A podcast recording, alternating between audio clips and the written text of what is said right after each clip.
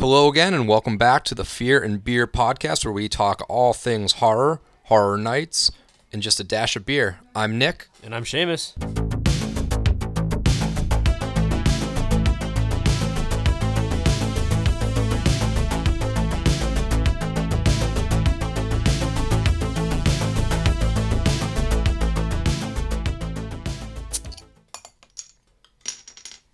All right, after a brief little one week hiatus, we're Yeah, back. we took another break. Took You a guys, break. you guys took a break? took a break. We- Took a break. I think we've taken a break like the last couple. Well, we took yeah, a break we did last one, week. did off, did on. We on off on off, but you know, family was in town, so yeah, it's been a had to- busy. Spring break's been absolutely murdering us at work. It's murdering me at work at least. So yeah, it hasn't been murdering me at work. I mean, more annoying than anything else because you go to like Dis- you go to like Disney Springs on a Wednesday night and it's packed. yeah, it's You're yeah, like, why the hell is it so busy? yeah. I'm here to see a movie on Wednesday night and it's busy as It's hell. full. Yeah, we went over. I was trying to get into Universal today, and it was all three parks were at capacity. It was insane. Silliness. Insane. I, I don't get it. But regardless, we are back, and we are doing a pseudo version of Killer Reviews. We're going to be going through The Shining. Classic. You all know it. You all love it. We are again joined with Kevin. Thanks for having me. Oh yeah, we got to talk some movies tonight. We're going to talk some beers, talk some movie. And this and this worked out good because I had just watched the movie recently again. Yep. So I was ready for the shine. Perfect. Yeah, do you want to explain why you watched the movie? Maybe let our audience know kind of what Yeah. what you prepared for before this one. I made a video. Uh, I have a channel called Dude Tours where I fly to crazy places, interesting places where you either can't go or shouldn't go, and I fly to them in a flight simulator and talk about them. So I flew to uh, the Timberline Lodge, which is really the um, site that was the outdoor uh, Yes. shooting location for the One of them, actually. the Overlook Hotel. The, We'll get we'll get into the we'll yeah, get we'll into it more as we get into the movie, the, um, but the other there's two hotel wasn't used for shooting, but it was the inspiration for the novel, which was. Oh the- no, right, right. The Stanley, Stanley Hotel. Hotel. We'll, we'll get into that, but like I think that, I thought there was two shooting locations. They they built a set in England and they had the actual hotel. And They did. Oh, they yeah. did re- recreate part of the Right. outdoor one. Correct. Um, so yeah, so I fly to crazy places in Microsoft Flight Simulator, and I had just done the Overlook, and then had watched the movie again. Yeah. Done some done some research, so I am ready for The Shining. And Perfect. longtime listeners of the podcast know I'm not going to pass up a chance to talk about The Shining. So, Nope. Anything Stephen King, Seamus is in. oh, this is going to be a good one, especially when you bring up Stephen King. But we'll get into a lot of that if you don't already know. I mean, we could do one of those bad Easter movies. If you no, No. just do The Shining. Okay, we're gonna do The Shining tonight. I mean, okay, I, all right. I mean, so before we do that, what did you, it was Dude Dude Tours, Dude Tours. D U D E. D U D E. All right, Dude Tours on YouTube. Check them out. Dude. All right. So let's crack into these beers before we get too off the rails, so we can narrow these things down, and then we'll talk Shining. So again, we got Because it is fear and beer, right? Fear and beer. You are right.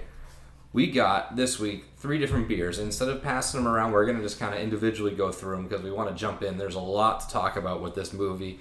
So we're going to waste no time. And we did try to theme these beers up, and we kind of lucked out with some can art, with some titles and stuff like that. So I'll kick it off. So, what I got today for my beers, I got something from Green Man Brewery up in Asheville, North Carolina, and it's called Trickster.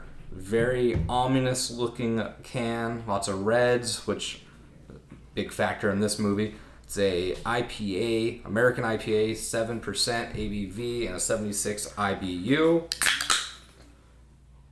So what you're saying is you both picked the IPAs and I didn't. That's Yeah. interesting. That Yep. doesn't usually happen. So we'll see what this thing is. They call it more of a like it's like a tropical style because it has a lot of pineapple, peach, and kind of orange flavors with like the hops and stuff like that. So we're gonna dive in on this one. I mean, Green Man is somewhat related. Stephen King wrote The Green Mile. Green, Green Mile, Man. yeah, yeah. I'm trying to think of anything else that had to do with green. Off the nose, I'm I am getting some of that pineapple, and it's a very light looking. Now, is Beer. Green Man the brewery or is it? Yeah. Uh, Green Man It is is the, the brewery. brewery. Trickster is the is the actual beer itself, and it's sitting at a nice 3.85 on our beloved Untappd, which kind of gives us our smells our really know good. all about that. That But smells- it does. It has a very good. very strong pineapple smell. That's for sure. Yeah, and I think that's probably what it is that I that I got off the nose. It smells awesome. I'm kind of jealous you picked that one. Yeah, just luck of the draw, I guess. So I'll dive in and see what this one's all about. Not bitter at all. Very soft. I don't get a lot of the pineapple off that first sip, but maybe it's something that needs to just sit and it'll kind of come to the forefront in a little bit. But overall, it's definitely it it, it sways because I'm used to those New England IPAs where it's like the citrus, and this is definitely more of that fruit oriented IPA. So it's good. This is a good like summer beer. Juicy? Nice- yeah, it's a nice session style beer. This is again only seven percent, so it's not really a crazy beer. You can have a couple of these, and Not too much of a big boy. yeah, no, nothing, nothing, no triple imperial or anything like that. But good beer. I'll have to check these guys out and see what else they got kicking around the neighborhood. So, just so some background, Green Man Legendary Ales, uh, they're based out of Asheville, North Carolina, and they're one of the original breweries, opened in '97.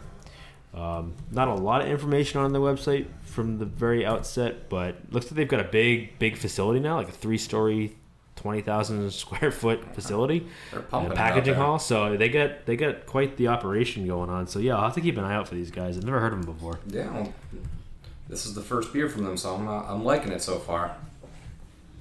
What do you guys? What else we got over there? Yeah, we can go me next. That's fine. I think mine is probably the most relatable to the movie. Apropos. Apropos a little bit. Um, this is an artisanal Brewworks beer from New York. It's called She's Turt with Prickly and Pink. And according to Untappd, there's multiple versions of this with different like different things in it. So like this one's got I'm not even sure what the hell prickly pink is. Oh, prick, prickly pear. So according to Untappd, shout out, uh, this one has a guava and prickly pear from at Puree Arete in Catskill, New York. So I think the at Puree Arete Inn is like an Instagram or something like that. Um, I guess they do purees of different things. Um, this one's only a four percent ABV. It's a obviously a sour, so it's not going to be as boozy or heavy Yeah. as yours are. But I'm always down for a little bit of a sour beer. So Yeah, switch it up a little bit. Keep the palate guessing. oh man, I that smells interesting. sour. I mean, it smells a lot like it smells like pears. I guess. Uh, I'm not to, to be honest with you, I haven't had a whole lot of beers with pear in it, Yeah, no. What's but the color look like? tons of heads, really thick. looks a little It's actually, Thick. it's actually Dark, yeah. rusty. Can't see my fingers through it. It's almost like a dark rust color though. Interesting, and I wonder if it's. So wash a couple pennies and. I mean, I think the residue in there. artisanal. It's got some good carbonation going on there. So they call it pink guava. So I don't know if that has something to do with it. There's milk sugar in it. so that would make sense. That milk creamy. sugar. It's gonna be def- creamy, a little bit sweet, sour ale. So it's definitely got that.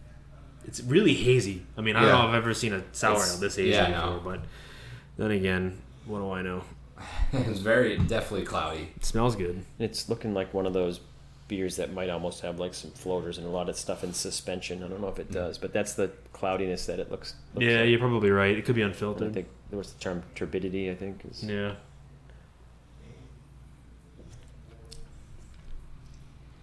Woo! as he makes Wow! the sour. sour. That is sour. That's perk factor, bud. Wow. It'll get you every time. You guys will have to try that one. I know like we said we weren't gonna like share this one, but Just That's like snake wow. That one that one's got a kick. Not that I don't like it. Yeah. Um, wow, it's and it could be the fact that it's a little bit more room temperature. It's not as cold, um, which is fine. I, Yeah. For me, I'd rather have a sour that's got a little bit of Neutral. a temp on it, temp up on it. I know that like with craft beers, you got to have them around forty, high forties, low fifties, rather than the cold thirty something. But Yeah. um, yeah, this is really good. Ooh, took a You- gamble and it paid off. You seem to be enjoying that. I did. I do. It's, uh, maybe the first, maybe the I wasn't expecting the pucker because it's not as bad the second time I had Yeah. it, but But that's what a good sour grab. The first sip grabs you. Yeah. yeah, and, that, and that's the thing. Yeah, Like if you take the first sip of a sour and say to yourself, "Oh my God, there's no way I can drink this," Yeah. yeah, it's kind of out of a You- beer. But it's no, it's gonna end up being a great. Yeah. Yeah, that's for sure. But I'll admit the reason this one fits with this episode is it's got a nice little uh, illustration of a lady and she's holding a baseball bat. And if you've ever seen the movie, you know what we're talking about. Yeah. She kind of looks like Wendy. It is. Yeah. Oh, We got the black hair. We got. if you're watching on the camera, you can't really see it, but she's We'll, wearing. we'll throw a picture up. yeah, we'll the, throw a uh, picture up on the the Instagram if you can't see it. But illustration by Violet Rose at Violet Rose Art. So on Instagram. So check her out if uh, you happen to be on Instagram. It's really good. I'm down.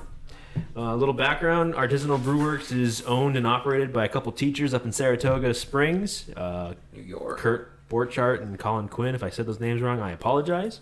Yeah, they Um, but they got a pretty they got a six thousand square foot facility and twelve thousand square foot building up in Saratoga. So for a couple uh, teachers, Not I mean, too bad. My guess is they're doing a lot better business with the beer than they are as a The teacher. teaching, but. I mean, then again, I don't know how it is up in New York. Don't shoot the messenger. I'm just asking. um, but they create a lot of different ales. I've had artisanal before. They are pretty good. Mhm. It is a very familiar, Um, familiar name. And I didn't realize they distributed as far as they do. Um, the fact that you found it down here Yeah. at Total Wine, I mean, that must mean you could find it pretty much at any Total Wine. So if you got one near you uh, and you haven't had artisanal before, I would suggest picking up something. Keep your eyes peeled. Oh, and it's it's actually it looks like according to the can, it's not to keep going, but it's packaged by Artisanal Brewworks and under special agreement Everett some somewhere in Everett, Mass, or something like that. So I guess they're got, either they've got a building in Everett or they got a company in Everett that helps them distribute. So that's kind of cool. Just you know, Sort of back home. yeah, You know, the fact that we're all, some ta- home fact we're all from Mass, but. All right, what's the third beer? What you got going on over there? I've got nothing related or even slightly related to the movie. Although the way people connect dots in this movie, somebody would figure out how this beer that's named Sea Change is actually the entire meaning of Oh, this movie. Yep. sea Change. It's a hazy IPA from Almanac Brewing or Beer Company in California, and they are farm to barrel. So the name Al- Almanac is refers to the farmer's almanac, and it's a hazy IPA, dry hopped with Mosaic and Motueka hops. I'm not sure I'm familiar with those, and I won't read the whole thing. But basically, it says Sea Change Hazy IPA celebrates brave new beginnings, changing of the tides, in all of life's twists and turns. So hop aboard. Ah, see what they did hop, there. hop. See what they did there. So hazy IPA.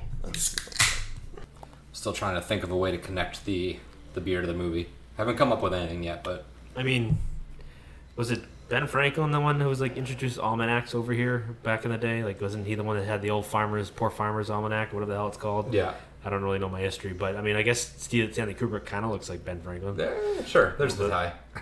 Citrus nose, like Yeah. typical I got a little grape, New grapefruit, England, little lemon. yeah, New England style IPA, sorta. It's kind of got that look too. so good. I'll try this one. dry. It's got a. It's almost almost a brute. It's got a dry That's good. I like that. grapefruit, maybe some tropical, some pineapple. Yeah, but it's it's like very dry taste. Like it's really dry. Oh, yeah, that's how they get you coming back. Hmm.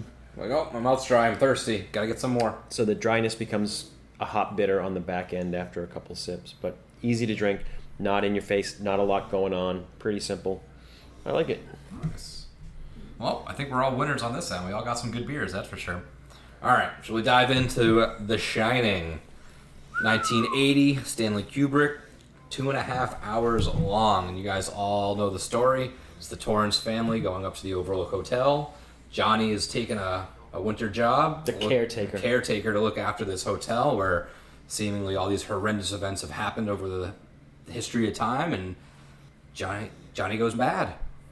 Yeah, so uh, There's a lot to talk about. there's a lot to break down with this movie. We're not going to bore you with a whole plot review because I'm sure most Yep. of our audience, if not everybody, has seen this already. Winter caretaker. I mean, I'll say Yeah. it, even though it's Plans silly to- to, say Madness it. ensues. plans to write a book while the hotel's closed and they are isolated and hidden away during the winter. And And big this- storm, no connections in or out, no traffic in and out. Yep. Yep. Madness ensues. Yep. And the thing, so the, I mean, again, I shouldn't have to say this, but spoiler warning: if you haven't seen The Shining, what is wrong with you? But I get it. Some people just aren't as caught up on movies. Um, eh, for our longtime listeners, we all know that Seamus is a super fan when it comes to Stephen King and The Shining. Um, the Shining is my favorite horror movie of Yeah, all that was on the list. It was my. It still is list. my number one movie. It probably will never be topped. I love this movie from beginning to end. And the great thing is, is I love the book too. Now, this is a funny story. So before we get into any theories, we'll go through some some facts, um, just some basic stuff. Mm-hmm. I'm sure you guys can pitch in when you, as, as we go, but. I'm sure everybody either does know or maybe this is new to some people, but Stephen King hates this movie. Stephen King hated this movie when it came out. Stephen King was completely against the movie being made um, because Stanley Kubrick basically said, "That's a great story, Steve, but uh, I'm going to do it my way." F you. and he literally used the book as like a basis to build the framework of the movie but everything that happens in it for the most part is different than what happens in the book so if you go into this movie for the first time which if, if you're lucky enough to watch this movie for the first time I, i'm jealous of you but don't expect to really see a whole lot that resembles the book in any way So a couple things. As time went on, they say Stephen King i'm sure he says his he's disdain softened for it lessened. Yeah. Um, but his take was that um, Stephen King is more into the supernatural, the religious aspect, and I guess Stanley is like very almost non-religious. Yeah. So where Stephen King's version and his thoughts were that like evil can exist outside of people. It can actually exist in like buildings in the hotel, and he thought that Kubrick's take was that it had, the evil had to only come from the people. So he missed that more evil um, essence of other things. right according to one of kubrick's biographers funny enough his name is david hughes so uncle david is there something we don't know about you Is living a second life. But uh, according to him, um, Stephen King Stephen King actually wrote an entire screenplay for this movie, which Kubrick gladly didn't read at all. Um, And then didn't he also do like a miniseries? he may have, miniseries? yeah, he may have. Um, but it, I don't know if this is true or not. But there is a rumor that Kubrick once called King's writing weak. So there may have been some bad blood between the two of them. And obviously, Kubrick is a masterful director. Um, I don't think he's ever done a bad movie, and he definitely kind of knows he knows his craft, or he knew his craft. So, although I want to, like, being a Stephen King fan, I, I want to defend him. I'm also not going to go against what Kubrick believed in too, because Kubrick, I mean, he made a masterful movie. This movie is just goes beyond the pale when it comes to writing, directing, cinematography. I mean, it's definitely a Kubrick movie. So I don't know if it would have worked if it was a straight to straight from page to screen adaptation of the book. Um, there's a lot in Stephen King's novels that are how I, how should I say this hard to put to screen, even though it sounds ridiculous because he's he's I mean everything he writes ends up getting made into a, some sort of movie, but um, a lot of what the book delves into is part is really more supernatural, and there's a lot of stuff, a lot of set pieces that probably at the time they weren't even gonna consider doing. Um, just as an example, at the end of the book, spoiler warning, the hotel blows up. So um, they're obviously not going to do that in the movie, but uh, I can see why there was probably some level of discontent between, between the two of them. But you're right. I'm sure over the years, Stephen King has kind of softened a little bit on his stance. But the last interview I, I watched, he wasn't. He still wasn't a very f- big fan of it. And I might have missed it, but I guess at the end of the movie, there's what people say might have been an actual dig to Stephen King. So I guess in Stephen King's novel, the opening scene or the Jack is driving a red Volkswagen Beetle. In the book. In the Yeah. opening scene to the Shining movie, it's yellow. Mm-hmm. And then I saw reference that like somewhere in the Shining, towards the end of the movie, there's a scene where there's a crushed red beetle. Yep, the car, the car, the uh, there was like an eighteen wheeler accident, and the Beetle was like smashed underneath it. So it was And his like saying, f you to. They're saying the red King. beetle from Stephen King's got crushed. that like was- this is my you know th- this is my story now. and again, off. that could be true, Yeah. or it could be people connecting dots, which this movie has set the stage Yeah. for. Well, and that I think that comes back to one of our main points, and and this episode is definitely going to be more of a free flow.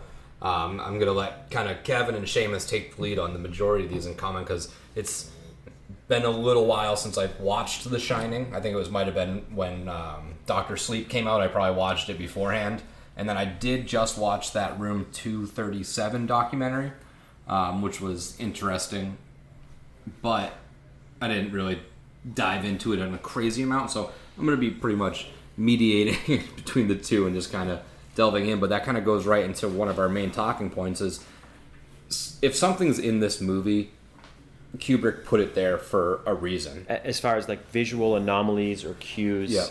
exactly. He is such a stickler for detail in the scenes. The scenes do not have anything in them that he didn't intend And for there's them to have. there's a lot of instances that were pointed out as are they continuity errors? Are they on purpose? Are they and the fact that there's so many of those, it's not by circumstance. You know, he didn't just happen to have all this this you know find the word for it, but he didn't happen to just have all these mistakes littered through his film. No, right. The, the thing is that everything had intent. Yeah. The question becomes, what was the intent? Yeah, because there was a couple times, one of the instances where they're going into Danny's room, or you see Danny's room, and there's a big dopey sticker on his door, and then a few scenes later, or, or later on in the movie, um, after Danny has one of his little, he, uh, one of his little moments or has his whatever, first vision his vision or whatever, um, the dopey sticker is now gone. You know, and that's such a small thing where somebody could point at that But and be that like, plays into one of the theories. yeah, and it's just you know like that's not a continuity continuity error. That was there for a, a specific reason. Yeah, and the thing is, like you said it already once, you can't reiterate enough that Cooper didn't do anything for fun. Like it was all a reason for it in Yeah. some way. And I, I- part of it, part of me thinks that some of it was just there to screw with the audience to make you think there's some relevance to it, and then some of it, you know, maybe have more deeper meaning. Like for example, the just one example, the typewriter changes colors throughout Yep. the movie. It starts like as like a off white color, and then it ends up becoming like I think red Yeah. later in the movie. So it's like, you know, why so is the that point, changing? You would the- have to the get point, two The point is that there's a lot of visual anomalies or cues in this, Yeah. which led people to connect dots, whether the dots really were meant to be connected or not.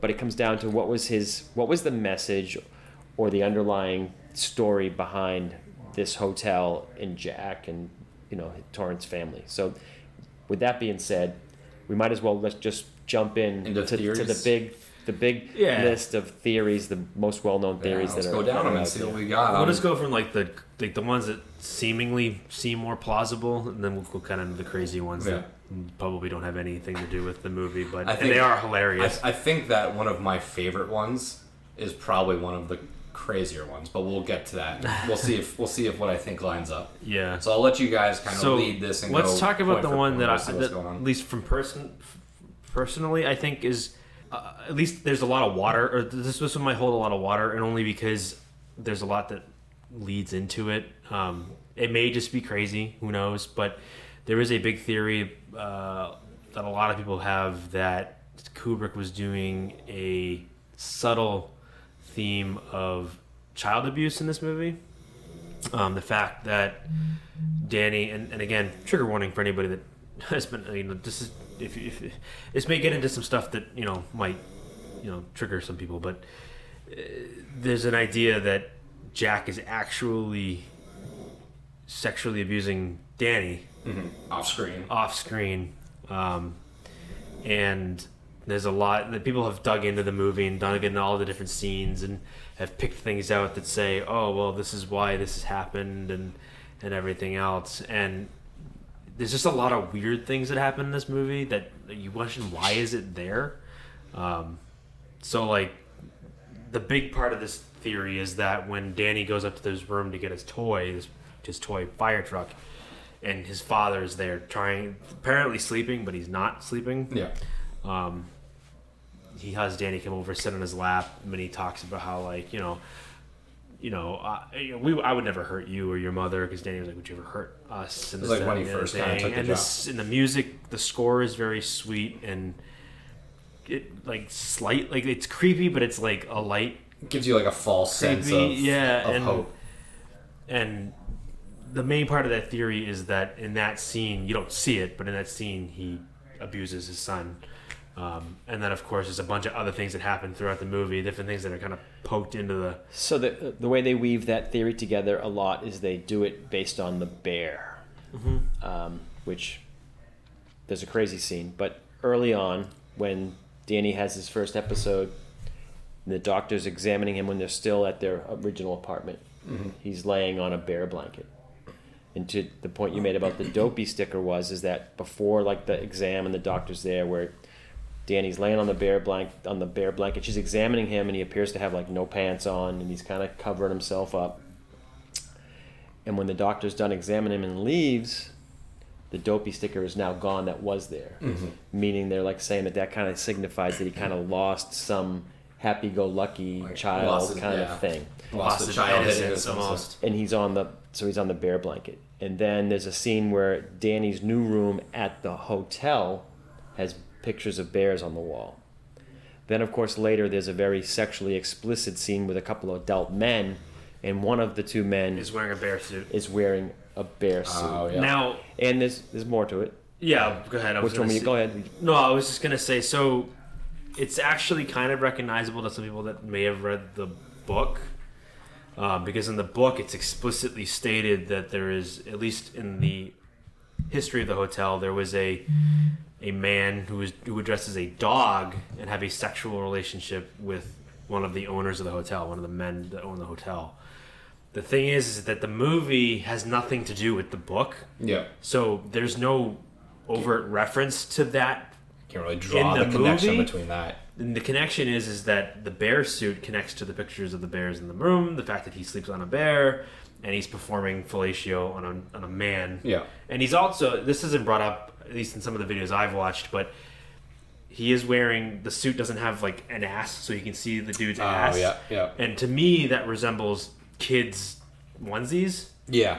That had the butt flap. Yeah. So that I mean I know it sounds weird, Yeah, but like but yes, that connects. almost to me references a child in a, in a sense. Mm-hmm. So that's kind of where people get that that that comes from. Um, I don't know if there's anything else on top of that that you. For that theory, there is. So in the scene where the family is showing up, so the hotel's closing and they sh- the family shows up. So it's Jack's in the lobby, um, Danny and, and Wendy are off getting a tour, Yeah. And Jack's sitting there finishing his sandwich and reading a magazine Yeah. when Ullman comes up to get him. Yeah. Well, the mag- Yes. the magazine he's reading is Playgirl. Yeah. Yeah. Yeah. and it's an actual it's an actual um, It's an issue. it's an issue and that issue one of the things in that issue was incest Yeah, incest parents who have sex with their children. Yeah. so there's so there's some there's some dots there that, Yeah. that yeah, can be and connected. again, it's a conspiracy or it's a theory. Everybody, you know, you, you'll find things to connect the dots. Mm-hmm. Um, that to me is one of the more overt theories because like there is a lot in there that makes sense. I'm not saying that it's exactly what it is, Yeah. but and so uh, is there anything we missed or you think that was I'm trying to think of anything else that has. I mean, there's, there, there are videos that that go into like two Right. hours worth of. So I guess on that- material. as we talked about each theory like Yeah. how much weight does that one hold for you like For me, that one holds a little bit more weight only because I think it's less about. It, it, it's something that I at least I could believe the movie being related to in comparison to all the other theories. yeah, compared to everything got. else that's out there. But like Jack is already losing his mind, and he's been known he's he's already hurt the kid once.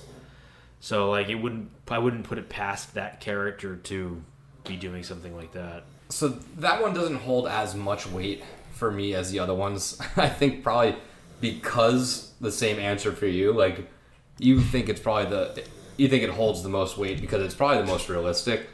But where I, when I'm in these conspiracy theories or these connecting the dots, I want the most outrageous ones. I buy myself in on the most outrageous. So is this the most realistic, like possible? because because you think if he was gonna like encrypt something it would be something like he would like make it too hard like Yeah, I mean, he would this make is- it he would have made it harder to Yeah, I mean this is a movie that this guy goes insane and kills his family. If he wanted to throw like, you know, the guy touching his kid or whatever, he would just do it. I mean, with all his other movies, I mean, he's he hasn't really this movie doesn't really scratch the surface of his madness as much as like everything else. So, I don't think it's something that he'd be afraid to shy away from. So, I and I think just like going back to that whole um, like the dopey sticker thing too, where in one in this theory it it is a reference to his like childhood innocence, whereas one of the other theories, and I forget which one this might line up to, but it's after he has his first vision or whatever. So it's it's not that his um, like childish innocence is gone. It's that he is no longer dopey. He is no he's he's no longer dumb to the Yeah. fact of his power, and it's not his innocence that's leaving. It's his like na- like uh, naivety or naivety Yeah. or whatever. Yeah, so yeah. I, I think like that one I kind of go with a little bit more than this one. Obviously, like I said, I think this one's probably the most realistic. Um, but I, I think he's more in that like violent nature. If we were saying that Jack's beating his kid and like, you know, locking him in rooms and Yeah. stuff like that, I would be like, yes. Um, but the fact that it's like in the sexual sense, I, I think he might have just sprinkled a couple breadcrumbs that might have got picked up on the wrong track. But I don't know. What are you What are you thinking? I- I think that it might that that that theory, not theory, but I think that underlying connection might be right. Mm-hmm. But I think it's a, I think it's a sub thread of a bigger story, um, which some of the other theories that we'll talk about Kind later. of layer on top I of it. think that that's just an, a a piece of a bigger story. I don't think that that was. I don't think this movie was made for him to address like this is a way to me to subtly address like you know sexual abuse or child abuse. I Yeah. think that might have been just one strand in a bigger theory. bigger- Yeah, and I'm just I want to reiterate. I don't believe that this theory actually Oh, no, is the yeah, yeah. reason No, that this movie was made, Oh, but I no. can see why it would hold Yeah. some water. But peop, you're saying that like there's enough there There's enough to there, validate I think, buy in that I for don't. people to say. Yeah. I mean, yeah, I mean, because some of it's like it, some some of it is pretty overt. Like Yeah. the It's Playgirl magazine, like Yeah. that wasn't just by accident. There wasn't some prop guy that said in the lobby of a hotel full Right, of people, yeah. I'm going to put this. Like, oh Right, shit, I'm gave him the Playgirl. Yeah. It's supposed to I'm be the ESPN Yeah. edition or whatever. No, I really screwed that up, Sam. Uh, I thought it was the swimsuit edition. Right. Yeah, like- that's why some of the overt That's stuff all right, in put it it, in the where I'm can. like, there's definitely an, a layer, something that, like you said, I think more along the lines of what you were saying, where it may be a, a small subtext of a larger plot, but like I still think there's something to it because of some of those overt All right, let's things. talk about another one. Yeah. Where do we go from here? There's so many. Um, like we don't have to go through every single theory out there, but one of the other ones to me that makes kind of sense, or not sense, but like is interesting. Like I don't think this one holds a lot of water, but this one is kind of it's kind of interesting. Is that um, the movie was made as like a reference to the genocide of Native American Indians. Yeah. in the It's a- United that's one of the that's That's one of the one of the bigger ones. It's It's leading. one of the larger ones.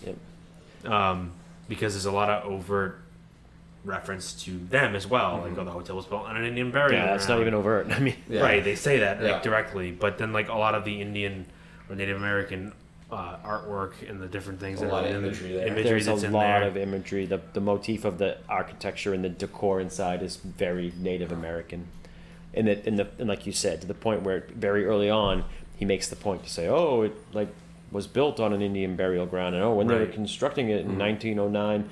They actually came under Indian attack. Of course, Yeah. the Indian Wars were over by then, but we won't get to historical inaccuracies. But um, so uh, to put that in the actual dialogue, like to be in the in you know Up Yeah. you're, you're, you're, you're making that point for a reason. yeah. Right, right.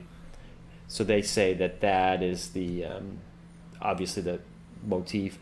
They say that the, the elevator scene with all of the blood is to represent the blood of all the Native Americans. Never spilled. And they say that um, the guy that was um, Watson, Bill Watson, who's kind of like the Ullman's uh, sidekick. Oh, the, who kind of dragged who kind behind of and follows, stuff like that. drags behind, Oh, kind of yeah. follows him as Like, kind get of the, hey, get the kind of bags. kind of Fine. subservient, and they're saying that that represents kind of the dominant, the you know, the European settlers or the Yeah. you know versus the sec- the lower versus class. so- versus the Indians because they say like he looks kind of um, you know darker skin, he has that thinner face. They're like maybe he represents the Indians who have become Yeah. subservient to the the white and just following them around and Yeah. telling them to do this and do that. I, I think that I. I don't know why they decided to have so much of that imagery or that visual Native American thing Mhm. there, but that, but I don't. That doesn't. There's not a. There's not enough to that theory to have. Yeah, there's a few it. different things. I think that part of it, they like what they say is like the gold room. The why it's called the gold room is because of the gold rush Of Colorado. of Colorado at the time, which was also a big deal when it came to taking land from the Native Americans. And then the blood from the elevator is that it's actually literally the blood of of the Native Americans that were slaughtered to take the land. And there's to me, there's a little bit more of a stretch. Like they're definitely stretching a little bit. People Um, can really stretch because there's there's a monument somewhere which is um, a monument where a great Indian battle took place. And the monument, I guess, has been struck was struck by lightning on July fourth, nineteen twenty one, which Yeah, is the the date, date of the ball. on the on the ball raw room picture at the end of it. So I mean, like sometimes some of these things, I'm like, you have to really search for a long time and really stretch to connect Right. these two dots. But that theory, I would say, mo- I, I think that one's I think that one's just coinc- coincidental Yeah. things that people connected that aren't really yeah, connected. I don't That's my- think that's it's- my take yeah, on I don't even think it's much of a, a theory, really, because of how upfront they were with it. It was nothing hidden. You know, the imagery wasn't hidden. They mentioned it off the bat, and other than the fact that they mention it, there's really not much So- to tie. you saying that makes me describe it as that was just part of the the story. of the that was hotel. the that was part of the the obvious story, Yep. not any hidden message. Yeah, yeah, because if you think about it, and I don't know if they made a point in one of the documentaries, but there's really there's not a lot of overtly supernatural things that happen in this movie no, that can't be explained in some really way. Really, only like one or two things that can't be but explained. but there's I mean. Uh, When they say it was built on, on Indian burial ground, is he is he is he slyly making the reference that oh the hotel is possessed by Indian spirits? Like Yeah. is that what he's trying to say or not? Um, I know in the book the hotel is actually physically like haunted, Haunted. Um, and that's why it has the power to shine, yeah. and it can literally shine. That's why it wants Danny's power. Mm. But Yeah, but in this one, it doesn't really it, touch it's on that really one it's as really much. vague in, in the movie. In the in the movie, Which was Stephen King's critique, where Right. like he took the he took the evil out of the hotel, which is what it was supposed to meant to Right. Put it into the people. Again, Stephen King had stayed at the Stanley Hotel just before it closed for winter, which has a very haunted past. Right. And so he wanted it more to be about the spirits of the place. right? And- Which is it's kind of ironic. Kubrick made that- it more about sort of the people. Yeah, and it's ironic that he he makes that critique because the movie, even though it's not in your face, there is a level of, of, of, of it that you can make the you can make the the argument that the hotel is haunted in some way. Yeah.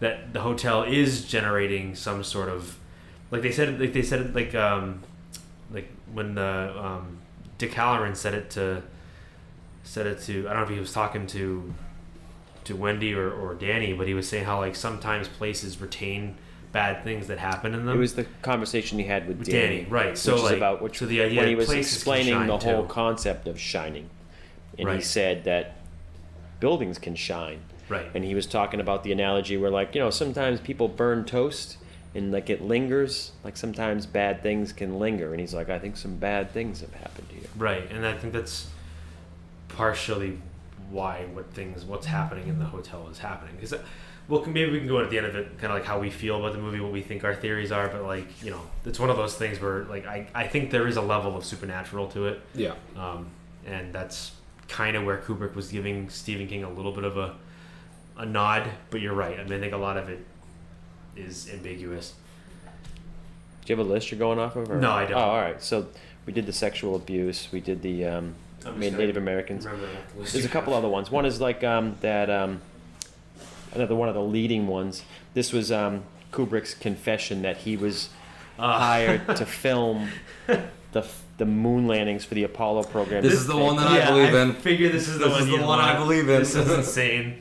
I love it. This is, might be the most So, insane I theory. love the this theory one. is that yeah. So during the Apollo program, Kubrick, who had just finished filming 2001. A Space 2001 Odyssey. Odyssey that they said was that was him testing the technology and the projection screens and stuff for him to be able to do this, and then he was hired to um, film and fake the Apollo moon landings. Um, some of the things that lend credibility to this is obviously um, room 237 at the time the um, agreed or the understood distance between the Earth and the Moon was 237,000 miles. Of course, modern day technology, we were able to be more accurate, but um, that the obviously the very obvious scene where Danny has the um, Apollo sweater. sweater on. on and it says Apollo 11. Yeah.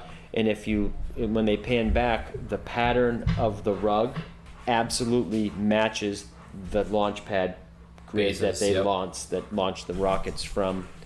Um, when they show you the close up of uh, the room 237 key, And the moon it room. says it says room number 237, Yeah. but the, the the capital letters can only spell moon and room, so Yeah. it's you know That's like the, the Moon where they shot the shot it uh, all. and then uh, a less known part of that theory that I saw was that the, the part in the movie where Wendy gets a chance to read what Jack has been writing for months, and it's Yeah. literally nothing. It's all, you know, um, all work, and no play, makes Jack, a dull boy.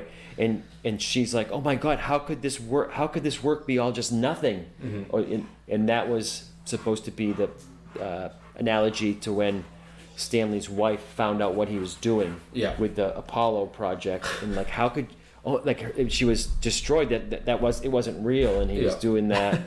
Um, so I forget exactly uh, the other one, but there was instances in the script where they're, I, I think it's like Jack and them talking, and it's pretty much saying that this was like a straight reference from Stanley's conversations to his wife, where it's like you don't understand The like part, the where, the part I- where she walks in on yeah, him you working. don't yeah you don't understand it, in the movie. It's the scene where she's like, Danny needs to get to a hospital. We have like the snow cat or whatever they call that. Yeah, he's she's like- like, we'll get in that. We'll head down the mountain. We'll get Danny some help, like to leave. And he's like, you don't understand.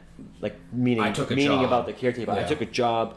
I have to do this. It's responsibilities, responsibilities, and that's part of the same That's story. Yeah, and they think that that's like his conversations that he had with, with his her. wife, saying like this I was hired to fake the moon this landing. yeah like you cannot talk about this this is the job that i took stuff like that So we know where you stand on this one. oh You're- i love you it think it's i love it and i didn't even think the moon landing was fake until i heard this thing and i was like in You know what's funny? You know what's funny? So like we talk about that. I actually believe that what we see of the moon landing mm-hmm. has been filmed on a studio stage. I'm not saying that we Yeah. didn't go to the moon, yeah but there's no way that they got all of that Audio, recorded vi- yeah, footage and audio back. visual footage from the moon itself. I think somebody filmed that. not? Yeah. And- it's a historic it's like when the, you know all the wartime videos where it's like you're not actually seeing the war like not most not, of them, not yeah. now there are like- some. well, there are some from that time that they were actually filmed. We'll do Yeah. a separate, But we'll that's a different- that's we'll do a separate ep- episode about That's a the whole moon different landing. episode. But there, there, there's a lot of reasons why that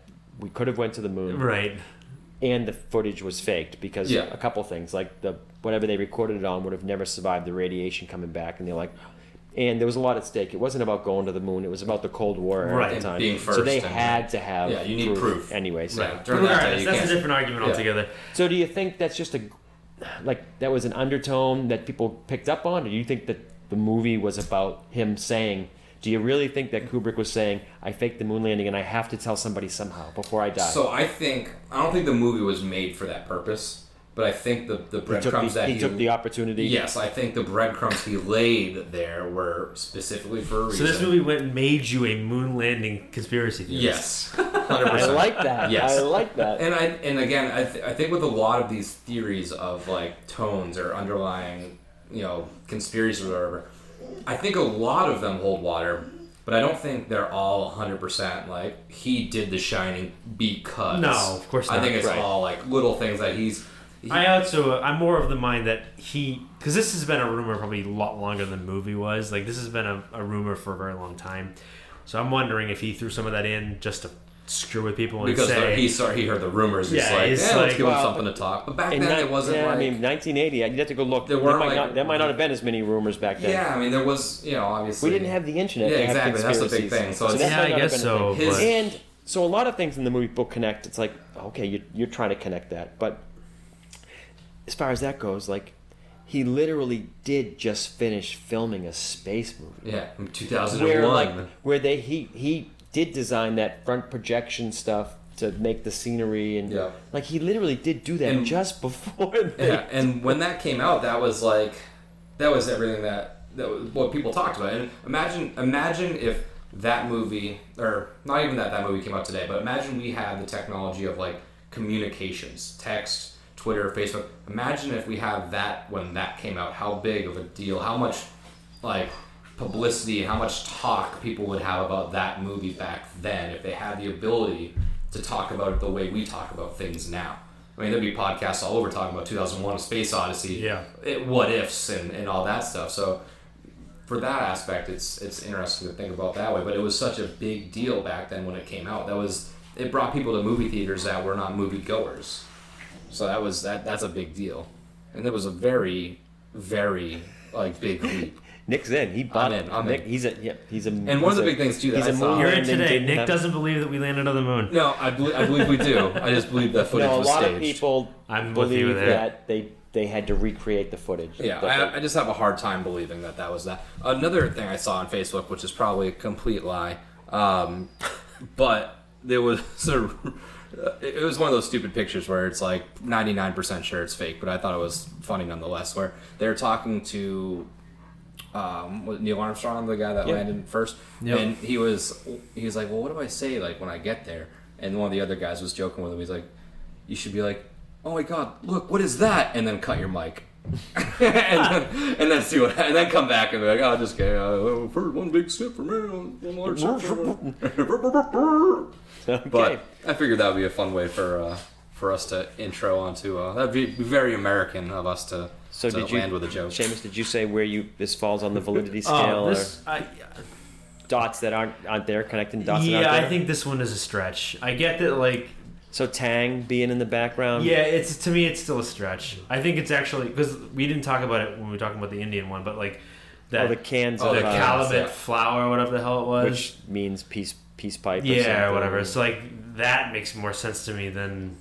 Than well, that, the little that's, rocket that's interesting. shirt? Why does that make more sense than Tang? Like they're both they're both messages being set by Because- stuff that's on the. I mean, because Tang. because the Native American slaughter actually happened. We have we have No, know I- that happened. It's Yeah. not about what it really happened. It's about what was his, his intent with the visual cues. I mean, Tang's pretty obscure. Like everybody. Well, even Tang was still a ev- popular drink at the time. But everybody associates Tang with No, I- and I- astronauts. well, maybe, that's like you might as well have had a space helmet up. There. Uh, yeah, I guess Little so. monkey in a I don't know. To me, this one's just, this one doesn't hold a lot of water. Because I mean, I would expect a five-year-old boy in the late '70s to like be enthralled A with. little rocket It could have been that. It could have been just again to the story, being period correct. But then again, I also don't. I wouldn't put it past Kubrick to do that to Yeah. fuck with people. because like you said to a lower extent nowadays if you hear a rumor i mean it's easy to hear a rumor back then you know maybe one or two people were like hey did you know that someone thinks you do somebody had to write either a, s- a- a- an article or a Or someone in a paid ma- in a well-known magazine. said, Like, "Hey, hey, you you know, you know what they're saying He's about like, you? "What?" They say the saying you. They He's say like- saying you faked the movie. He's like, oh, you think they're saying that now? Just you wait. I got this movie, The Shining, Alright. come up. It may have just been like, you know, hey, this is what they say. And you're Yeah. like, that's funny. And they had they had a fucking. I mean, also, made for also in the intro, you see that there's like you can see Stanley Kubrick's face in the clouds? I mean, did see that. I haven't seen his face, but It, it looked like a very, so that very. was in the, that like was the in the right. um, 237 documentary. yeah, somebody Yeah, said yeah. that it's and there. I once they can't see said it, but- I had to stop it and look at It's it. like top and it's, right. It's there. It's, It's, there. It's very imposing. I'll have to look at it. And but- it's one of those things where you're like, I was first looking big picture, trying to connect the, the big clouds, and it's literally pretty- just a it's- picture of it's his pretty face. I think it's just and him being a Yeah. being him. Oh, yeah. I don't All right, think so it's. that's the moon theory. so we're all we're, we're, we're on you two are on opposite ends of the spectrum on that. I know, guess we're- so. we're- hey, but that's but that's the beauty of this movie, where it's like this Oh, is it's why so it's so so captivating because every person that watches this is going to think a certain degree of this theory, this theory, this theory. They might not even think of the theories; they'll just be like, "That was a cool movie." Like everyone's gonna like this for a very different I have reason. my own theory about and there's so- so, many good rewatchability Based factors. on you saying that, I'll jump to this theory. Yeah. Which because what you just said explains it, where the movie is about and is a mirror. So things they point out in the movie that mirrors play very prominently in They the do movie. a lot of the shots. So the like the long conversation that Jack and Wendy have when they first get to the hotel and she brings him breakfast and he's like in the bed talking about how that great this shot, is going to yeah, be. that shot. that is whole iconic. shot is in the movie. Yeah. Jack, who's in the scene when he's in room 237 with the young beautiful girl, Right, he and then he sees the looks old in the lady in the mirror and he realizes it's all a moldy corpse. and gross. Yeah. Danny writes, you know, red rum, which can only Yeah. be read as a, you know, He's just staring in the mirror when he gets So- his vision. and so they're talking about it's, it's all about mirrors. So there, this theory is that when you go to the Outlook Hotel, whatever you bring there is what the hotel gives you back, Right. which is why Jack, as kind of an abusive, maybe a you know a child molesting Yeah. alcoholic, is the only one that really gets the hotel to For give what- him the bad, evil mojo, and it doesn't affect so much um, The Danny and family, Wendy. yeah. Um, so it's kind of like a mirror. And then some people take it a little bit, abstract that a little further back. We're saying, and with that, within the movie, the movie itself is a mirror. Mm-hmm. And all of these theories say more about the viewers connecting these dots Then the Right. than the movie does. yeah Right. So what you see and what you connect, and you come away with this theory yeah the movie was meant to put all of these things like maybe he didn't have a complete picture like he put all of these threads in there Mm-hmm. and said now now you people go forth and come up with this nonsense and Yeah. it'll, it'll be more of a reflection reflection see what i did there yeah on you Hey-o. on you yeah. and when i started reading about that i'm like the joke might be on us Yeah, I mean, the- this is such a like it's just like masterpiece. I don't even think is like a good enough word for it because it's just such a captivating movie where people can talk years later Well, about a- what this means. What and the, it's kind of like an. It, it felt like me, like an escape room.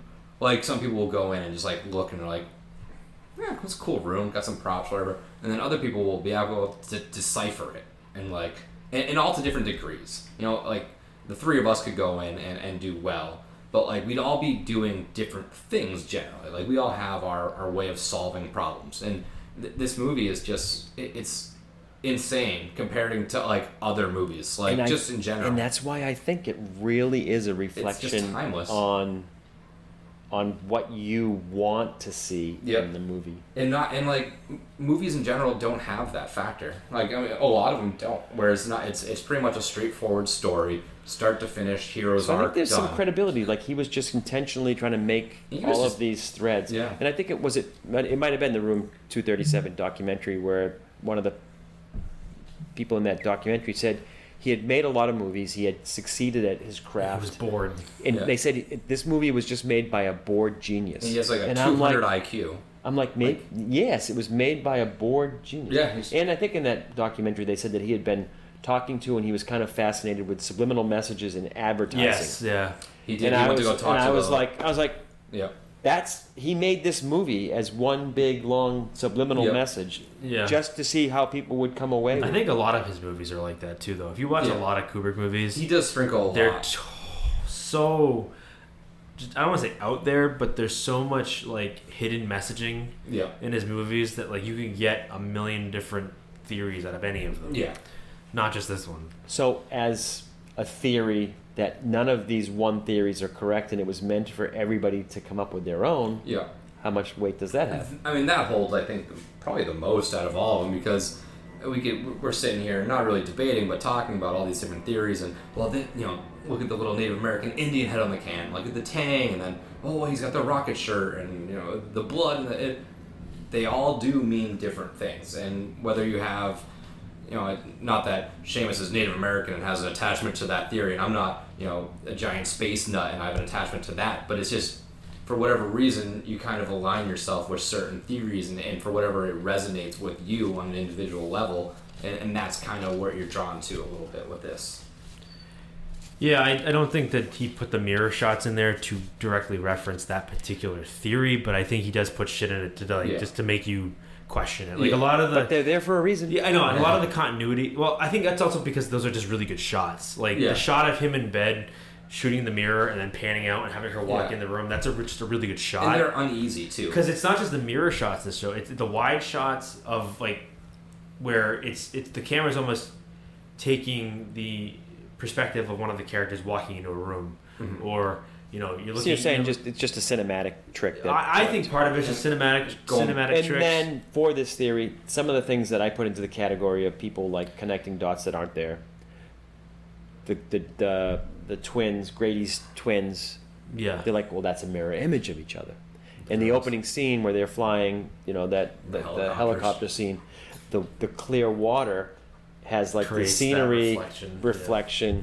So, I think that's a perfect example of people really trying to trying to find Yeah. connections. So, but overall, the theory of him, it's a mirror, meaning I'm going to put all of these these threads in there, and I'm curious to see which ones surface to different people. yeah. I think that holds a lot of. Yeah, and another- something else too that goes in with the whole mirror thing. Um, they touched on this in that room 237 where this one theater tried playing The Shining from start to finish and from finish to start, Oh right. and they overlaid the images on each other, and like a lot of the images like line up perfectly with one another to create like these really good frames that are almost talking to each other. So it's like this movie. They're like they watched it from front to back and back to front, and like just like the opening credits where the opening scene is that Superimposed, you could see one so over the other. Both. Yeah, so I mean, the opening shot, obviously, like the helicopter scene where it's coming in, but the, the very ending shot is that zoom.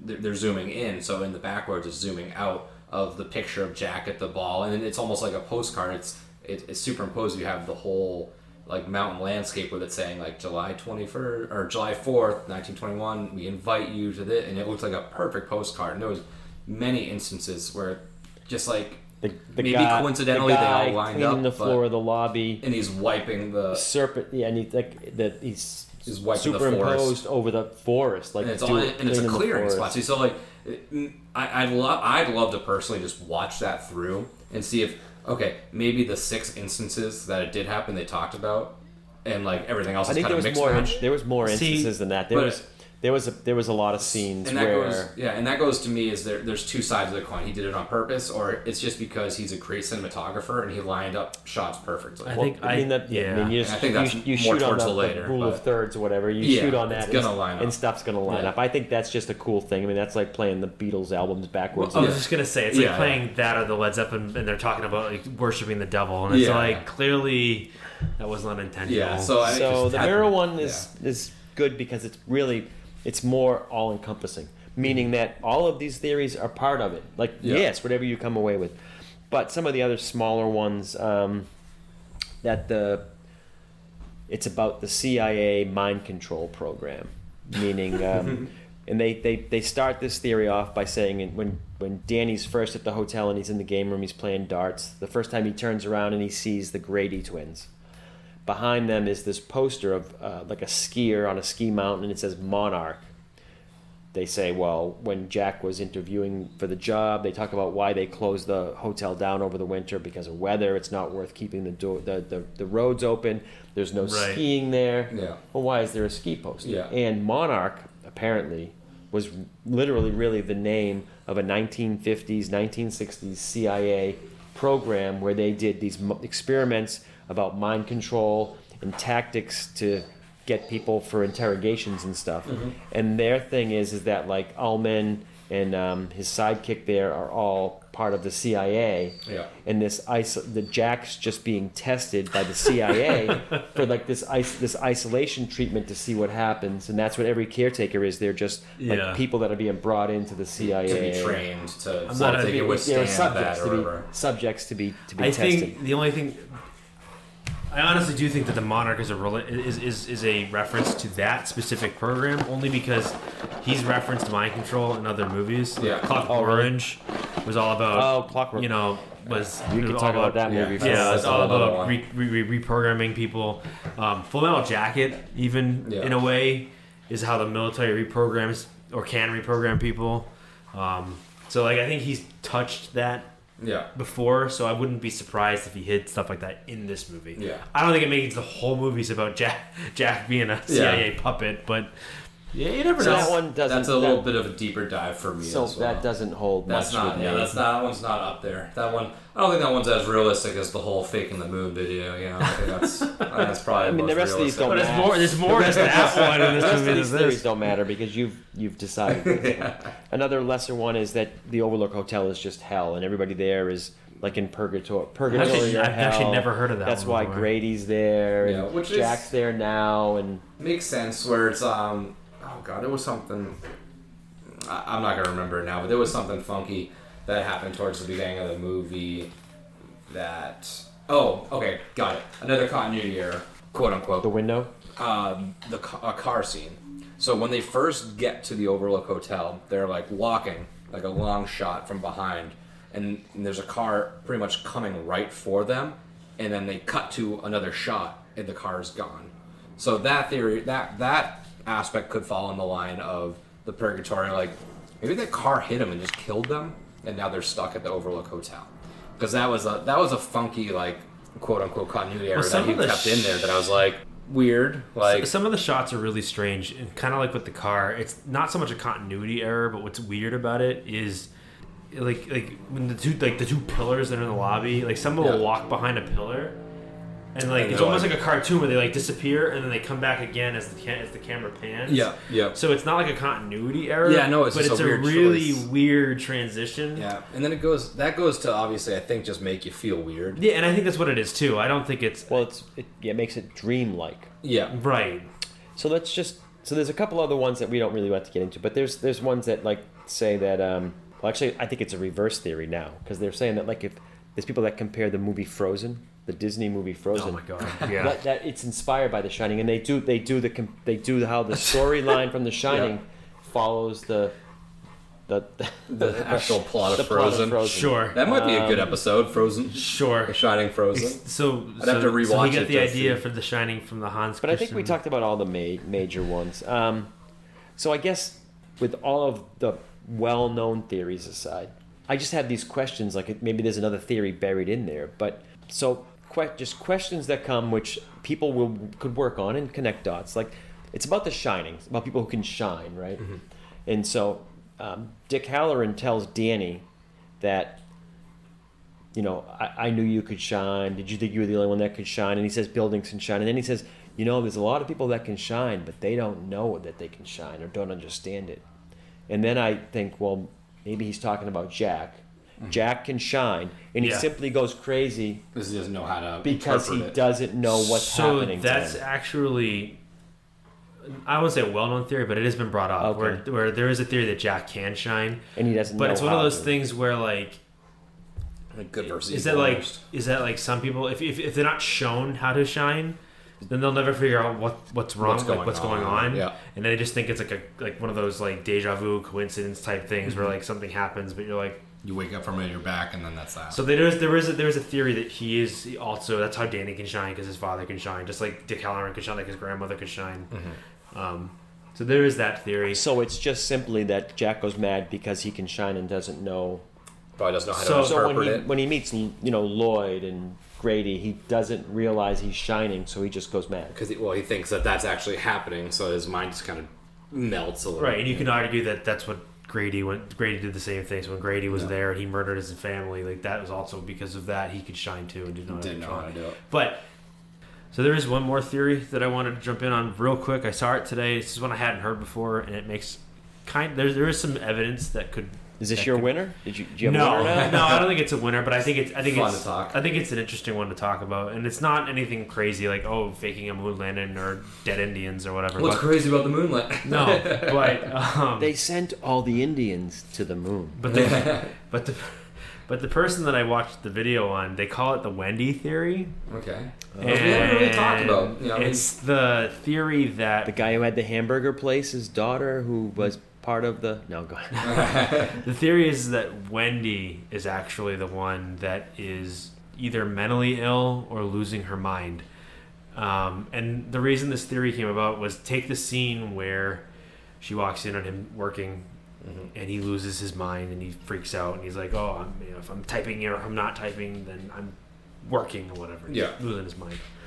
Well, when she kind of goes, "Okay," and she walks away, Mhm. and they and they cut back to Jack, he's looking at her, kind of like more taken aback than anything else, kind of like what, what what just happened yeah. type of look, like like like I'm out of it look, rather than someone was like, "Get the fuck out of my face" type. Yeah. Um, so the the theory is is that Wendy is hallucinating, and she hallucinated that entire conversation. That she walked in. Uh, so even like when she read, like so later when she reads all the words, she's hallucinating. She's that as well. hallucinating like it was a real novel, and she's Right, hallucinating. right. She's not seeing it. so, it and the reason that they bring this up is because in a lot of the scenes where there's that continuity error, quote unquote, it's when she's either talking to somebody about something or she's involved in the scene in some way. So in that scene, the chair's there. and now it's gone. They cut away. They cut back. Chair's gone. Okay. They cut back and they cut back. The chair's back there again. Okay. Um, so there, like they, the theory is that like in that conversation, she's imagining him saying what he's saying, or even better is that she imagines the conversation happening, but she's really just standing there staring at him, Yeah. and then just walks away. And Jack gives her that look because Jack is like What the fuck used just to happened? it almost, Yeah. like because she does it a lot, or Yeah. right, or it's like you know, All right. whoa, okay, along here, n- nice conversation. Yeah. Um, so she imagines a lot of it. Or She's like, she, or she shines. so a yeah, parallel, well a maybe, but take take path. take the scene with the TV. We didn't bring this up yet. The Okay. TV's playing a movie or show, and it's not plugged in. There's no cords coming out the back Yeah. of it. So the idea is that in this theory, Danny is just watching the snow. She thinks she's watching a TV show, but the actual TV's off. Yeah. Okay. So I do like that. I I didn't like it at the beginning. There's a lot more to it Yeah. than that, but I- like like There's when, a lot more to all the theory, theories like we've like, talked like if about. you like when they're talking to Dick Hallorann and she goes, "How do you know? How do, how do you know he call, we call him Doc or whatever?" Yeah. And he's like, "Well, I must have overheard you say it or but that's whatever." because he could shine. But I know that. But the idea is that she imagines that, or she thinks she hallucinates that conversation happening with with Danny, and she creates a story to herself to make it make sense. Yeah. So it's it's a weird theory. But to point but- to, to point out how many complex pieces he left there. They call him Doc, which they say, oh, it's the Bugs Bunny thing, but yet the Doc sticker is the one that disappears from the door. Like, Adobe. oh, Dopey, but they said like Dopey. Yeah, right. So the theory was like, yeah, I saw this. In, was this it might have been in the two thirty have been in seven, where they're like, but it's Dopey, but there's also. Uh, a dwarf named Doc, Oh, yeah. who is the one who actually becomes more like intelligent, Yeah. and the one who's more sensible. Yeah. And they're saying, was Doc He was dopey. Now Was- he's Doc. he, he was dopey, now he's Doc, and they're saying, so is Doc really because of the Bugs Bunny thing, or is it Doc because he's the the dwarf that is more Yeah. reasonable after? Or actually, maybe the maybe the opposite of dopey. Right, that's what it was. And then you're like, are these pieces that were put there? On purpose, or are, are we are just people all- reaching, or- yeah, yeah. Well, we're all we're, we're there reaching with Oh, them we're right reaching. now. So right, But it's only because I think that they were intentional and so, Yeah. for whatever reason, whether Yeah. Stanley, whether Kubrick wanted to just do things to say he did it, Yeah. or if he actually had some underlying meaning to it. I think Yeah. it's fun to look at it that way. But yeah, you had questions about Oh. things that these these are questions I had that either weren't explained or are good fodder for people to make another More conspiracy. more theory. theories. Like, so just back up. So like, Jack is the caretaker, and then people. So he starts he starts hallucinating. Maybe is it hallucinating or is he shining? Right. Yeah. So he meets like Lloyd, the bartender, and one of the scenes there is where um, he shows up to get a drink from Lloyd, and Lloyd says, "Oh, you don't have to pay. Your money's Your no money's good no here." good Yeah. And Jack says, "I'm the kind of guy that likes to know who's buying their drinks," and he's like, and he says um, something like, "Oh, um, that's a matter that doesn't concern you. It's on the house. yeah. doesn't concern you right now." Mm. Well, who's the house? Is the is the hotel? so the one, house? house? the- one theory is that the hotel is the house. is trying to use him to kill Danny. Yeah. So like the hotel is buying him And drinks. the shining or whatever, you know, and his ability to shine. well, not even so much that. I think it's just the hotel is shining because the hotel has the power. It has to be the dominant and one or he's something. and it's using Jack because Jack is crazy. Yeah. In the end, so and that just doesn't. But it never gets answered. yeah. it doesn't. And Yeah, that's the very thing about open uh, the movie, is for it's very So interpretation. it's yeah. you know, so there's this obviously there's this bigger power, this bigger thing going on. It's like Because think about your it. money's no good so, here. Like, Yeah. Like, well, like, the, like that the- matter doesn't concern you yet. so like the Yeah. Grady. Well, when when do we yet? find out? We never yet? we never do. Yeah, Yeah. you won't find out. And the thing is, like, if you think about it, you're, you're right. It doesn't make a lot of sense. The Grady, the fact that Grady exists in the real world, at least as far as we know, because Ullman told him. Well, And unless the sh- unless the whole hotel's a, a, an illusion. But that's the thing. That's, that's another theory. could be. Is that everything that happens in that movie that gets Jack there is is an illusion created by the hotel itself. So Ullman's fake. His person's a fake. So it everyone kind of that's there is a reaches, fake. it reaches past its walls, Well, they, him in. To they, get him to they come in. definitely do things that would lead you to believe it's a dream, right? Because when you're in a, you know, when you're in a dream, right? Shit doesn't make sense. Like you'll go through one door and you'll you'll be in your Mm-hmm. You're somewhere house, completely. and then the next thing you know, you're at work, and then you're at some well, other like place. Ullman's and office. That window makes no The, sense. win- Yeah. the window is not there. it makes literally zero Danny's, sense. like we, Correct. we didn't mention, but Danny's little, little tricycle rides. Yeah. he changes floors. He changes. So like the first one, he does three rides. The first ride is just a straight square, and it makes sense. It's fine. He's on the first floor, whatever.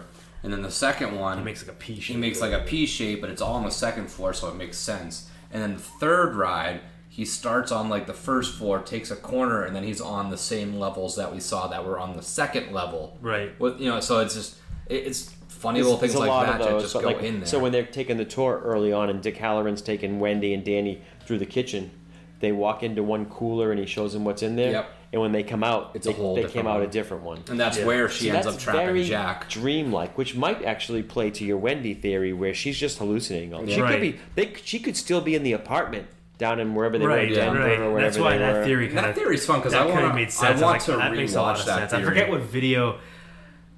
it was somebody. Somebody. I forget. I, mean, I feel awful not remember the, the the video's name. I'll have to find it and share it with the social media Yeah. so you guys can see it. But yeah, it, it was really interesting because I had never thought that before, and then this person kind of put it in my mind. I was like, Well, that makes a yeah. Now I want to rewatch it with that in mind because because all of the little you know quote unquote we keep saying quote unquote continuity errors, but it, I would like to find an underlying like this happens every time someone. And if you- and if you think know, about like it, if it lines up correctly. She's one of those mothers that's super concerned about Danny. Like, Dan, there's always something wrong with Danny. Like, what's wrong with Danny? Yeah, maybe it's her. And she's the problem. Yeah, nothing's wrong with underlying. Danny. It's You're not just Danny. It's whacked. you're imagining all of this stuff happening because she's the one that comes in and says, "Danny told me he saw a lady in room 237." You don't mm-hmm. see Danny tell her Yeah, that he saw.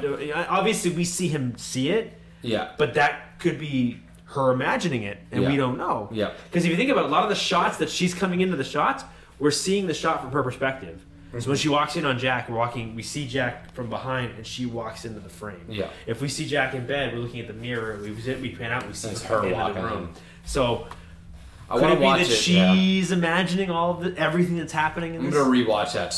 That's why I was soon like, with that in mind to see huh. what lines up to what. So the last thing I have, but I probably lots of things, but the last thing I'll bring up that like just things that didn't seem to get answered that weren't like inferred. Like this was the storyline happening. Is so Grady who Jack meets starts seeing whether an, an illusion. I don't know. Are they like? Did he meet him in hell? Is he just shining? I don't know. These are the questions, people, that they didn't answer. Yeah. So Grady's the butler now, not a butler, but like a server, butler, whatever. Yeah. And Jack meets him, um, spills something on him. They go into the restroom, and it dawns on Jack who he is when he says, "I'm Grady. I've you know I've been here. I work yeah, here." Delbert. Gr- Delbert Grady. Delbert Grady. And he's like, I know who you are. and then he's you can t- you can tell he's like thinking he's like. I know who this is, and he's like. Then he starts being like coy about the questions. Yeah. He's like, "Hey, I worked here or what? Do I recognize you? Yeah. Did you used to be the caretaker here? Well, no, don't no, so, sir." not me. No, I don't think so, sir. He's like, so Grady, are you a married man? Yeah, yeah, just Yeah, playing married, into yeah, the whole. married, and my two Can, we- girls. can we all just So agree how awesome Jack Nicholson is? Like, like this is might be one of his best roles. Oh, it is. I heard trivia like that to get himself like weird and angry through the whole thing.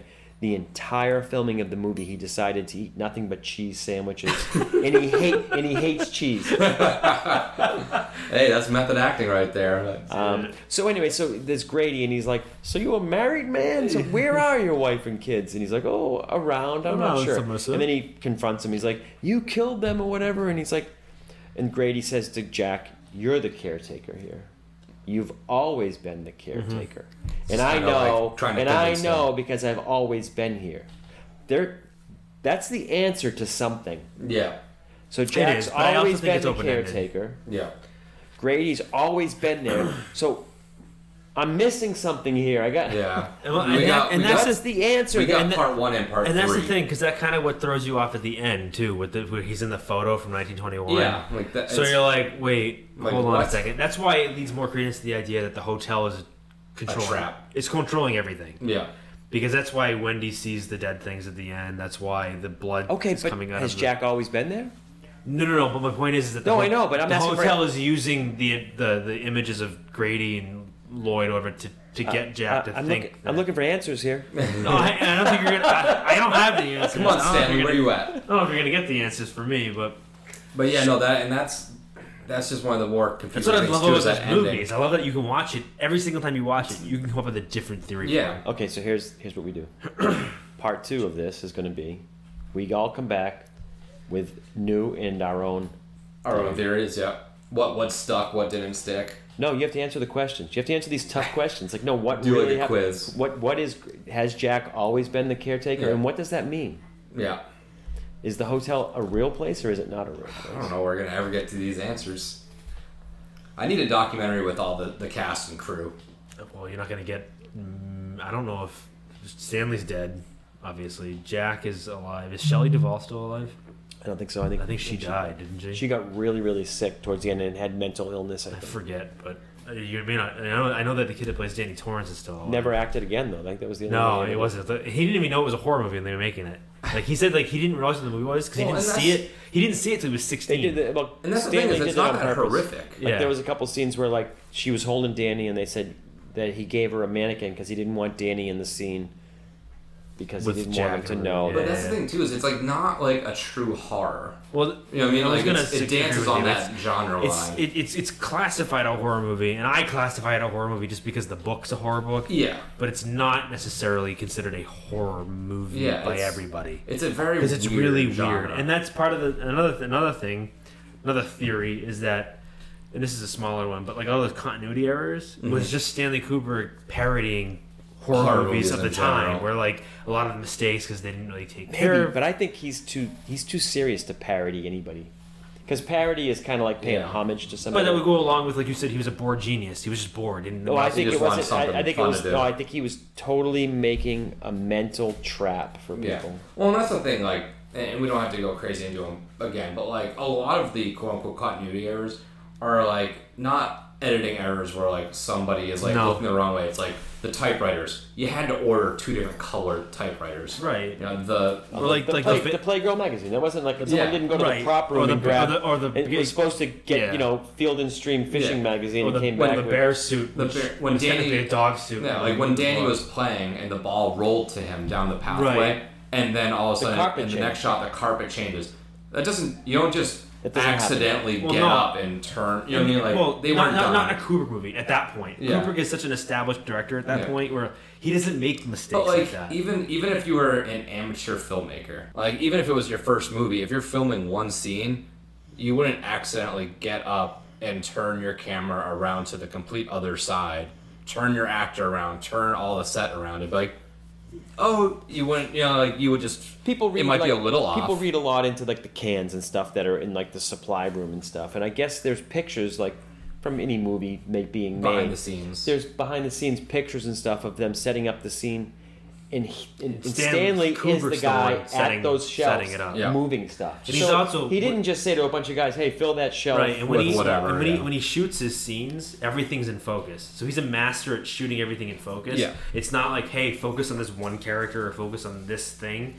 He opens the entire shot up for you to focus on everything. So, like, when the chair disappears, that's in focus. You're supposed to notice that the chair goes, goes away. It's not one Yeah. of those things where, like, it's not an accident. out of in the background where it just happens to be removed. no. that was there for a reason. Yeah. Though. Yeah, I don't know. I'm gonna say on that note, as I said in the video that I was doing talking about this movie, this movie makes my head hurt, and I'm done with it. It is a puzzle. It's a puzzle in yeah, itself. and I think if you try to look into it too much, then it kind of loses some of the masterpiece of it. But like for me, I love this movie. Uh, There's no reason for me to even like review it necessarily because Mm-hmm. Yeah. like you know my feelings towards it. Um, So here's one last question that is like it's tough. Would tough. would you ever want to see a Shining movie again? No. But more on the book. no, No. You don't want to see like the book's No. version because they are very different. no. At this point, probably not. I mean, that's my opinion. I mean, I Yeah. I, I, I could be very much alone in that thing, Yeah. in that that idea. But to me, they're two very different things. and I like both of them equally. Because I love yeah. Stephen King's book, and I love the movie that Kubrick made, but I Yeah. don't want to see them because they kind of already did that with Doctor Sleep. Doctor Sleep Yeah. was kind of like a pseudo sequel to the movie, but it followed more of the book than anything else. But Yeah, because I, I I'm kind of indifferent about about that sense too, where I I feel like I'm on that other side where I always want more and more and more, and then I don't realize I hate it until I get it, and I'm like, yeah, I want to see more, and then I get more. I'm like, this movie sucked. Why'd you make it? It's like because I was clamoring for it. Like, yeah, and at this point they'll never do it. Mm, yeah, and, and that's I think this movie does fall in the lines of like the movies like you know, it's tough to say like Jaws because they made like 13 sequels that were all garbage, but like they're never gonna. I don't think they'll ever remake Jaws. No, they won't remake it. It's too You know, like, classic. like an E.T. Like they're not gonna remake E.T. I think that this movie falls into that category of kind of like the untouchables, so to speak. But uh, it's it is it would be interesting to see a, a visual rendition of the book because they Yeah. are like we said they are very different. I mean, it'd be, this has it'd Kubrick be amazing if somebody's like, "Oh, we we found like an extra page to his will." Yeah, it and, says, and and, and "Never we make-" opened it and it says it explains the entire movie. Yeah. If his, his estate's We got, got some, it. His estate's got We some got book. But this is also like, I mean, not to keep dragging this out, but like, take like the Sopranos finale as an example. Yeah. Like it's one of those things where like It's just it's you're not supposed to get answers. You're Yeah. supposed to just Talk come up it. with co- come up with your ideas on your own and like this sit down with your friends and talk about it and Yeah. decide like how do you think it ended Yeah. or why is this the way it is but And that's why The Shining is a classic. Yes. This is a classic movie. Please go watch it. Before we sign off one quick thing for the audience. Uh, if you haven't already please do us a, a huge favor in whatever service you listen to us on.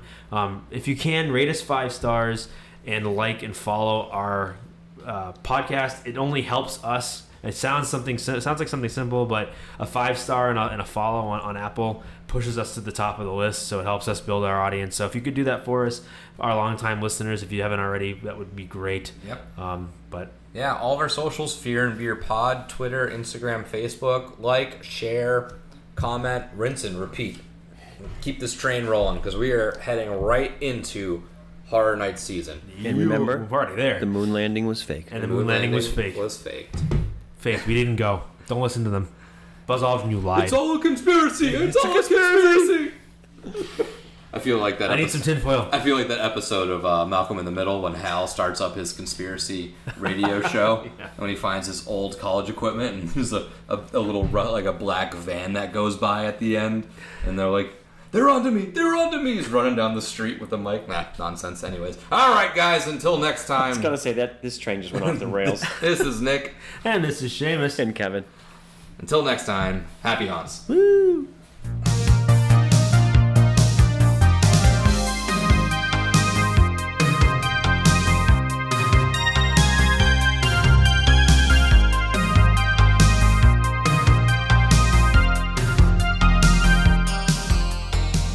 And again, I would just like to thank Vampire Stepdad for letting us use his music for our intro and outro music. So if you would, just go check him out Spotify, Facebook. Again, that is Vampire Stepdad.